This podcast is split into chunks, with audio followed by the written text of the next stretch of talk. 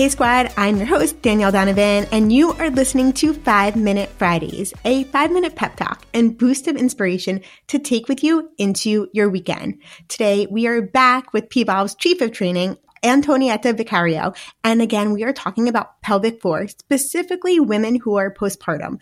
I want to bring this question up because I just had my second baby 10 months ago and it blows my mind that you go to your six week checkup they check you for a second. They say you're good. And now what? You need to focus on strengthening your pelvic floor. So, Antonietta, I would love for you to share how long after having a baby should you start focusing on rebuilding and strengthening your pelvic floor? Are there certain exercises you should and definitely should not do? What does that look like?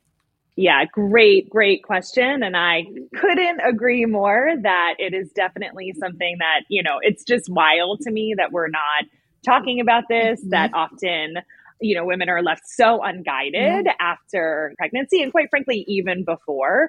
So our chief uh, physical therapist at Pvolve, you know, says the pelvic floor, you can start exercising your pelvic floor right away. You don't need to wait until six weeks after mm-hmm. having your baby to connect with your breath, hmm. right? Like we're breathing all the time especially when you just gave birth, you're bending over, you're holding your baby. For some people, they're breastfeeding.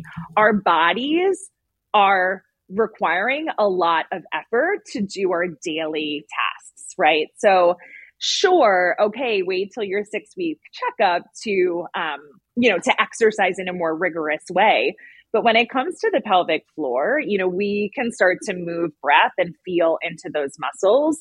Those muscles, whether you were cesarean or vaginal delivery, our pelvic floor muscles were asked to expand and stretch potentially, you know, way outside of their resting range of motion. So our pelvic floor muscles, and even if it was a C section, you know, your abdominals are connected to your pelvic floor. So the sooner you start just kind of tapping back in, the better. Now, I am not a doctor, and I should, of course, you know, say a disclaimer that if somebody is experiencing some very specific symptoms, you know, it's always best to get checked out by a physical therapist, somebody who specializes in pelvic floor specifically. So you really know what's going on. Um, the pelvic floor can be weak um, it, it, can also be too tight. So hmm. there's both hypertonicity, which is a pelvic floor that's tight, tight, tight, and uh, can't really relax or release. Uh, and there's a whole range of issues that can occur with hypertonicity. It can also have hypotonicity, um, which is weak, where we would want to be doing more strengthening, more contracting. Um, truly, to exercise your pelvic floor, you want to both be able to release and contract because a strong muscle is a muscle that can both lengthen and contract. So when it comes to pelvic floor, it's really important to be doing both.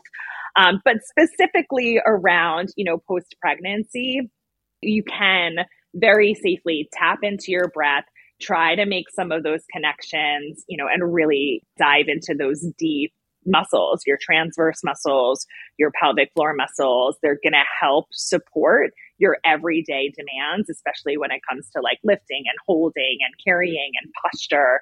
It's the base of our seat. So when we have a strong pelvic floor, you know, it runs up the entire chain of our spine and our hips are such an important part. Our pelvic floor relates to our hips, our glutes. So, yes, yeah, so it's really never too early to integrate some of the breathing techniques and strategies that we've talked through. And is it ever too late? What about for women listening saying, well, my kids are teenagers now and I never did pelvic floor work postpartum. Is it too late to start? It's never too late to start. Uh, I believe it's never too late to start anything, but all again, these tips, these tricks, these strategies, strengthening if you need to strengthen, working on those deep belly breaths. Um, we didn't really tap into this, but a lot of times, you know, if we're constantly holding tension, if we're in that hypertonicity state, our cortisol levels can rise. So, also being able to find deep breathing can stimulate that parasympathetic nervous system, right? That's that rest and digest versus that fight and flight response. So, you know, all of the breathing techniques are going to help with so many things, reducing stress potentially, mm-hmm. you know, being able to um, you know, really tap into that parasympathetic state. So no, it is never too late. Um, and in fact, you know, with regular exercise uh, both the strength and the release component of the pelvic floor depending on you know what symptoms the person is facing you know you will be able to dramatically reduce um, potentially even you know resolve the issue altogether so good to know it's never too late to start anything. I love that. Correct. and there you guys have it. Another amazing Five Minute Friday. We'll link all the previous Five Minute Fridays focusing on the pelvic floor series with Antonietta in the show notes. To connect more with me, I'm over on Instagram at the squad underscore co, and we'll be sure to link Antonietta and Pvolve and all the info from prior episodes in the show notes below. With that, cheers and happy Friday. Happy Friday.